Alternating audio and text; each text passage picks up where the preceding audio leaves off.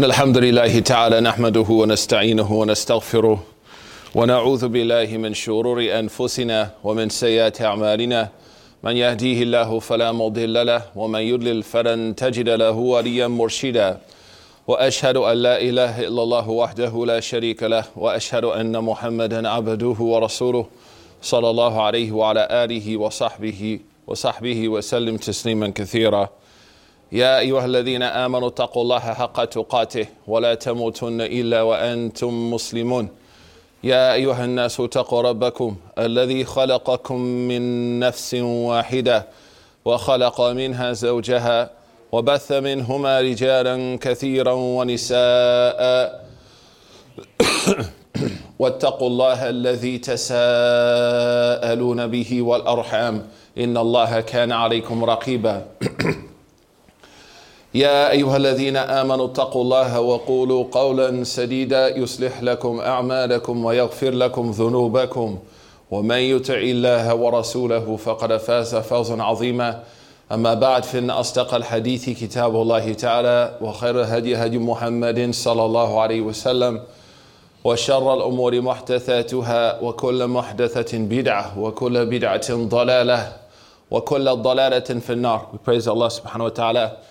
We send peace and blessings upon our beloved messenger Muhammad sallallahu alaihi wasallam upon his family, his companions, uh, and those who follow them until the end of time. I'm sure all of us are very aware of the statement of the Prophet sallallahu alaihi wasallam, "Khayru umuri awsatuha," that the best affairs are those affairs that lie in the middle, that are balanced. And of course, the Prophet alayhi salatu wasalam and his community are described in Surah Al-Baqarah, verse, verse 143 of a chapter which is 286 verses. So this is the verse which is in the middle. Allah says, وَكَذَلِكَ جَعَلْنَاكُمْ أُمَّةً وَسَطًا لِتَكُونُوا شُهَدَاءَ عَلَى النَّاسِ وَيَكُونَ الرَّسُولُ عَلَيْكُمْ شَهِيدًا That we have made you this moderate ummah, this balanced ummah, so that you could fulfill your responsibility and be a witness towards people. And the Prophet ﷺ will be a witness against you. And subhanAllah, sometimes we struggle to maintain that balance. It's one of the hardest things to do. That's why Allah subhanahu wa ta'ala in Surah Rahman says, Allah tataghaw fil mizan wa aqimul wazna bil qisti wa la tukhsiru fil mizan. Allah orders us to establish justice, to be internally just and balanced, and to be externally just and balanced. And that's why, mashallah, one of the goals of someone who truly uh, is trying to reach Allah should be to be balanced in their affairs, in their religious affairs. And that's why the Prophet wasallam, when those people were told uh, by his wife that how the Prophet worshipped, we know that some of them said like, I will never stop fasting. Another one said, I will never sleep, like I will pray every night. I'll pray tahajjud, the night vigil. And then of course the third one said, I will never marry. And when the Prophet ﷺ was apprised of this from Sayyidah Aisha anha, he ran to those people ﷺ, and he corrected them and he said, you know, asum aftur, like I, I fast and I break my fast. Usali wa anam, I pray and I sleep. And I marry, فَمَنْ رَغِبَ عَنْ سُنَّتِي فَلَيْسَ مِنِّي you know, whoever turns away from my sunnah is not from me. So the Prophet ﷺ here in the acts of worship is focusing on balance, but also internally and in our lives. And that's why the famous dua of the Prophet ﷺ at the time of tahajjud, Allahumma anta rabba Jibreel wa Mika'il wa Israfil, fatira as-samawati wal-ard. Oh Allah, he would say, after waking up, the Lord of Gabriel, the Lord of Michael, and the Lord of Israfil. And the reason that he mentioned these three angels is because Sayyidina Jibreel is the angel whose job is to bring revelation. So this is a spirituality. Sayyidina Mikael, his job, of course, is rizq and nabat and matar. So when he's talking and saying the Lord of Mikael, it means my worldly affairs. And Israfil, of course, is the one who's going to blow the trumpet. So we see in this dua, the Prophet ﷺ achieving the balance between his spiritual, his physical, and the hereafter. Sallallahu Alaihi Wasallam. And that's why in istikhara, kunta ta'lam anna hadha al-amra khayru li fi dini aw khayra li fi dini wa ma'ashi wa amri. That's why when he would make istikhara and he would ask for Allah's decision in an affair, he would balance the impact of that decision upon his worldly ambitions, upon his deen, and upon his hereafter.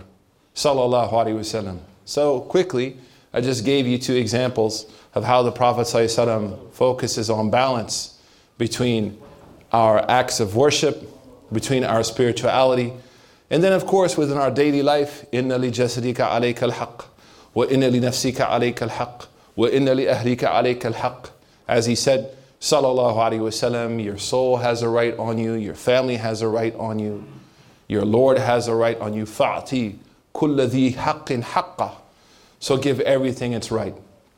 And this is one of the greatest causes of division amongst the Muslims, is that oftentimes we aren't able to appreciate that people are not like us.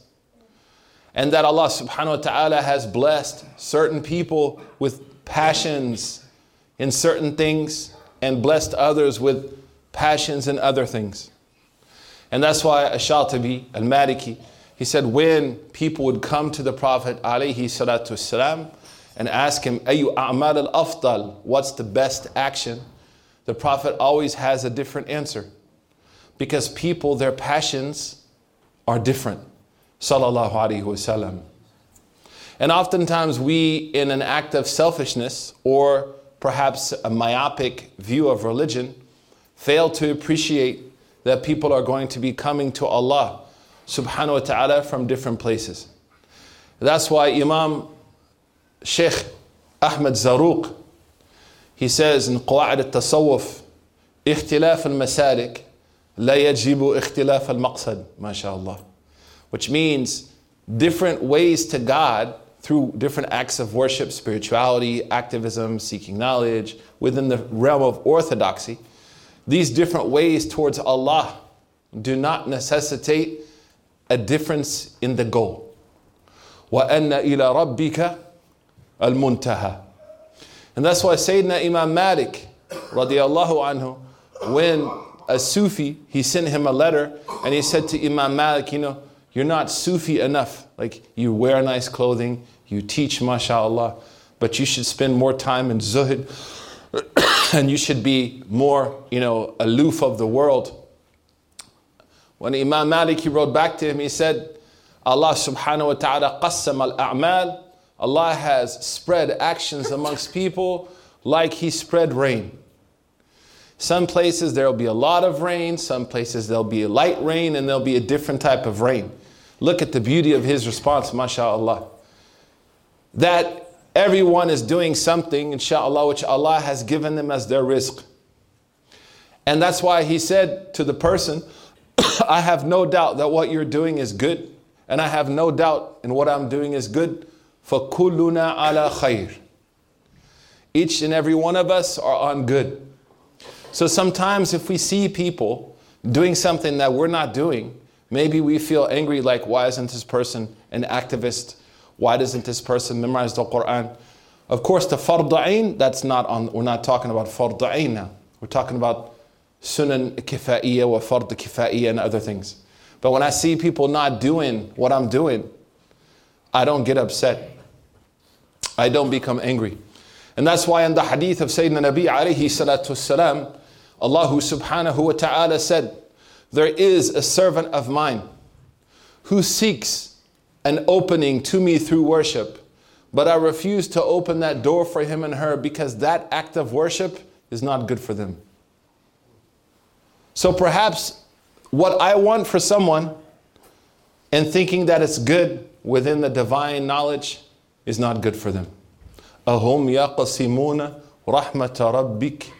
Are we the ones, our job is to dispense the mercy. So I just want to focus on three things quickly, and then the second khutbah, inshallah, we're going to give you the beef. But this is just the appetizer, the samosas. So, subhanAllah, we see now our community divided over religious knowledge, spirituality, and activism. And oftentimes we, we tend to create these ecosystems within the community where people are activists, people are students of ilm, and then of course, you know, people are seeking Allah subhanahu wa ta'ala through worship and so on and so forth. But subhanAllah, we see in the Quran the greatest title, as the Prophet mentioned in a sound hadith, that anybody can be given is Abdullah or Abdurrahman, Amatullah, Amatur Rahman for a girl. And we know that the word Abdullah, this is idafa to tashrif, right? This is a possessive which uh, emphasizes the honor of someone. That's why the Prophet said, Ta'isa Abdul Dunya wa Abdul Dinar wa Abdul, Abdul Khamis, right? The one who is the slave of clothes and wealth is cursed because here the idafa is not tashrif, it's to lower somebody. But this usage, Abdullah, is only used in a positive way. And if we were to quickly just survey the Quran, we'll find that it's only used in three contexts, and you want to remember this. Number one is in the context of knowledge. إنما يخشى الله من عباده العلماء. Allah says that the only ones who truly revere God from God's servants are the scholars. The second, in spirituality, when Allah subhanahu wa ta'ala talks about Sayyidina Ibrahim, and He says that he's from His ibad, he's from the servants of Allah. then Allah subhanahu wa ta'ala says, إِذْ جَاءَ رَبَّهُ بِقَلْبٍ سَلِيمٍ So Sayyidina Ibrahim, he came to Allah subhanahu wa ta'ala with a tranquil, tranquil, satisfied, submissive soul. So spirituality. And the third is activism. In numerous places in the Quran, where Allah subhanahu wa ta'ala talks about the battles of the prophets and talks about the struggles of the righteous, he uses the word abd, but one in particular in the end of Surah Furqan. وعباد الرحمن الذين يمشون على الأرض هونا وإذا خاطبهم الجاهلون قالوا سلاما that the servants of the most merciful walk with humility in the earth and when the ignorant apprise them or attack them they say salama so here subhanallah we took the context of abd and applied it to three situations which unfortunately our community tends to divide over instead of learning to appreciate one another and respect one another and understand likulli wijhatun huwa muwalliha that each and every one of us has our own way. And that's why the qira'ah of Surah Al-Fatiha, Zirat al-Mustaqim, as Ash-Shatibi said, وَالشَّمَّ wa وَصَا, according to Khalad and Khalaf, one of the seven from our Imam. Al-Zirat is the original meaning of Sirat. And Al-Zirat means to be swallowed. That's why one of the seven qira'at, I don't make it hard for you, اهدنا الزراط المستقيم إشمام الصاد والضاء if you hear somebody read that way, don't get upset. And the word al zirat means to swallow. The Arabs used to say, "Let takun huluwan fatazarrat. You know, don't be too nice to people, you'll be swallowed. The reason it was called sirat is because sirat and zirat, the path is so wide that when people walked on it, it looked like they were swallowed. So even though the path is one way, in al huda huda Allah, but the different types of people on the path, the path will be so wide that will swallow each and every one of us, inshallah, with our talents and our abilities. So, the point of the first khutbah is that we should respect each other's different approaches that fall within the realm of orthodoxy and not expect people to be just like me. We ask Allah who subhanahu wa ta'ala an yajma'ana ma'a Sayyidina Rasulillah. كما آمنا به ولم نراه صلى الله عليه وسلم. أقول قولي هذا أستغفر الله لي ولكم فاستغفروا إنه هو الغفور الرحيم. بسم الله الرحمن الرحيم. الحمد لله والصلاة والسلام على سيدنا وحبيبنا رسول الله الذي أرسله الله تعالى رحمة للعالمين وسيد الأولين والآخرين. صلوات الله وسلامه عليه وعلى آله وأصحابه أجمعين. What I talked about in the first part of the khutbah actually applies to certain acts which are obligatory and those acts which are going to fall under highly recommended sunnah, or those acts which are considered good in general. There's no discussion to be had about the permissible because within the realm of the permissible, how you dress, how I dress, how I talk, how you talk, the kind of food I eat, achar, no achar, matluba, whatever, But now we see even our ummah, not only do we divide over the obligatory and the sunnah, but we find ourselves not even being tolerant in the permissible. But we see Sayyidina Umar ibn al-Khattab radiallahu anhu, when he went to Damascus, as mentioned by Al-Qarafi al-Maliki, and he found Sayyidina, uh, some of the Sahaba, they were dressed really nicely. And for Sayyidina Umar, that was something strange because Sayyidina Umar, he was, he was Zahid. He was a person who was aloof from the opulence of dunya, mashallah. So Allah enriched him to be free of the need of dunya.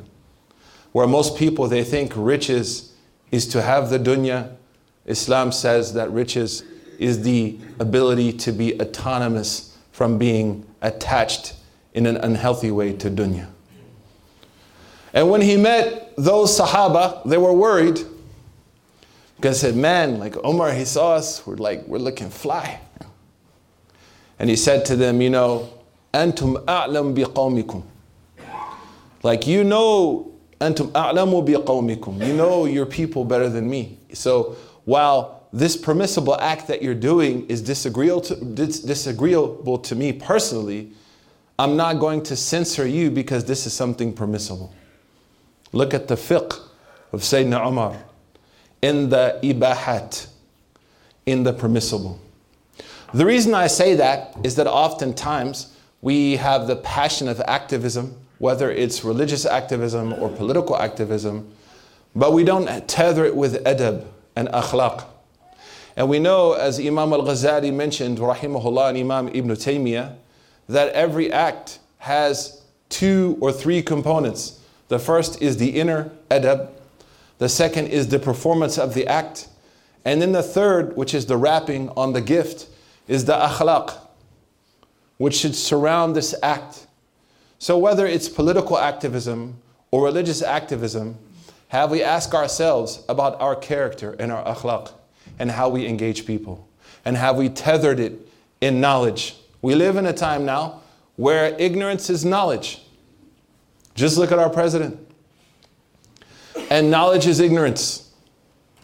That's why Abu Ala al Ma'arri, the great Arab philosopher and poet, he said, رَأَيْتُ الْجَهْلَ فِي النَّاسِ تَعْلَمْتُ حَتَّى يُقَالُ أَنِّي جَاهِلُ He said, you know, when I saw ignorance had permeated society, I learned until people said I was stupid. Meaning, as an alim, people thought I was dumb. And this is the first quality of any type of activist, is to have knowledge, foundational knowledge literacy. And that's why if we look at the life of Sayyidina uh, Musa, we see إنني أنا الله لا إله إلا أنا فاعبدني وأقيم الصلاة لذكري. For him to be a prophet, he has to have ma'rifah of Allah. And for a Muslim, I have to make sure that I'm tethering my work for God. If my work in the political sphere is for other than God, then my ability to say that this is a religious form of activism became suspect. And if my religious activism is untethered from the character of the Prophet and seeking only the pleasure of Allah, then my religious activism is a charade. We ask Allah bil afiyah. The second quality is to be a person of khidmah.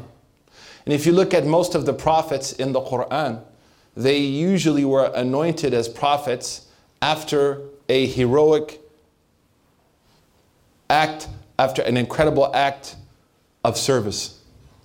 So we see Sayyidina Musa, he helps Abuna Shaykhun Kabir, he helps those two women, he gets married, mashallah.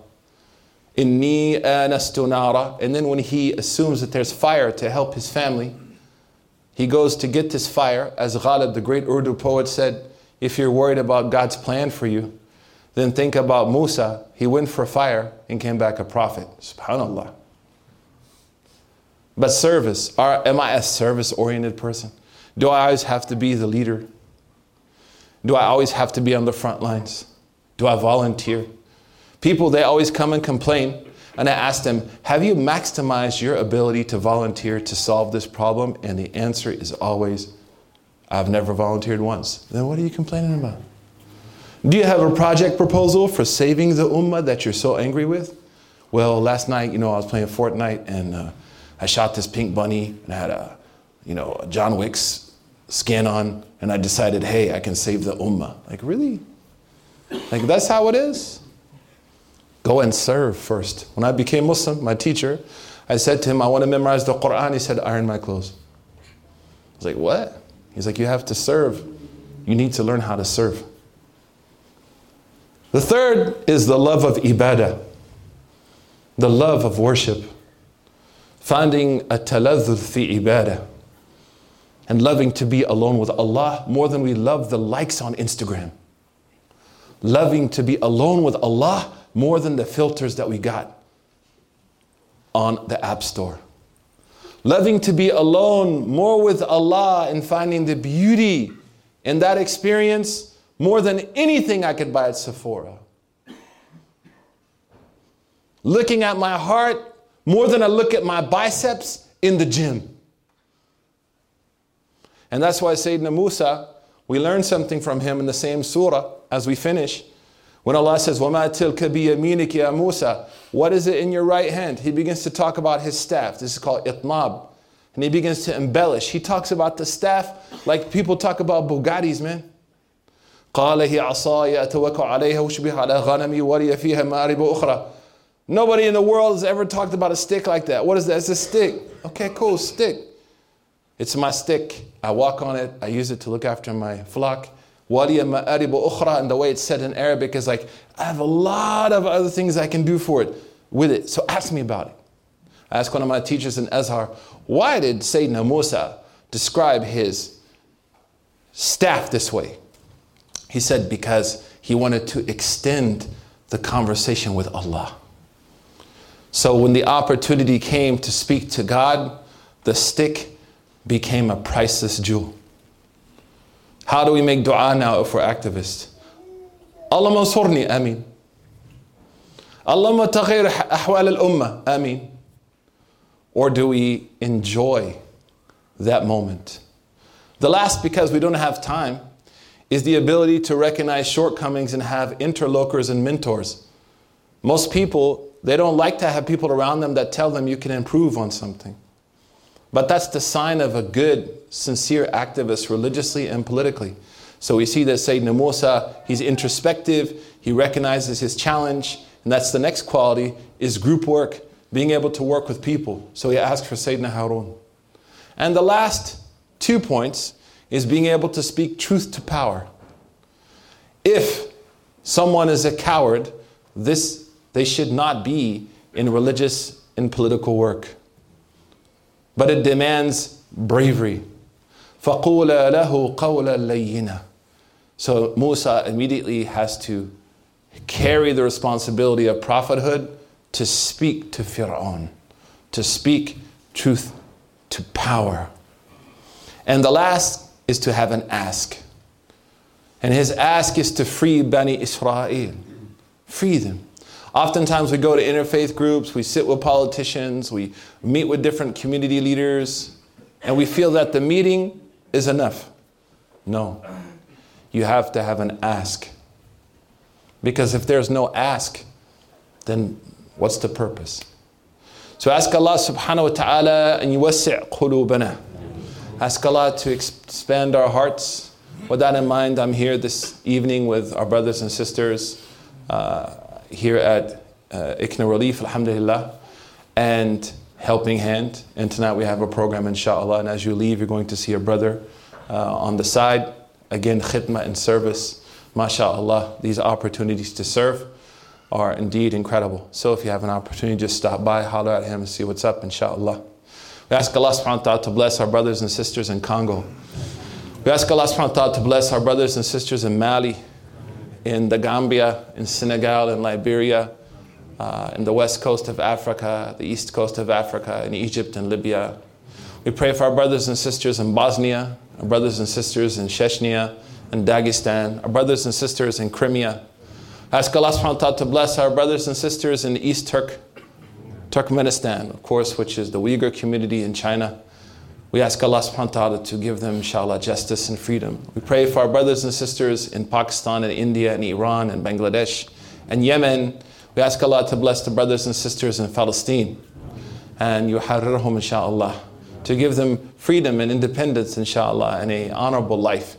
Pray for our brothers and sisters in Syria, in Somalia, and all over the Muslim world. And most importantly, we pray for this country that Allah subhanahu wa ta'ala ja'ala sababa liman and that Allah makes our existence in this place a means of benefit for others. ربنا آتنا في الدنيا حسنة وفي الآخرة حسنة وقنا عذاب النار سبحان ربك رب العزة عما يصفون والسلام على المرسلين والحمد لله رب العالمين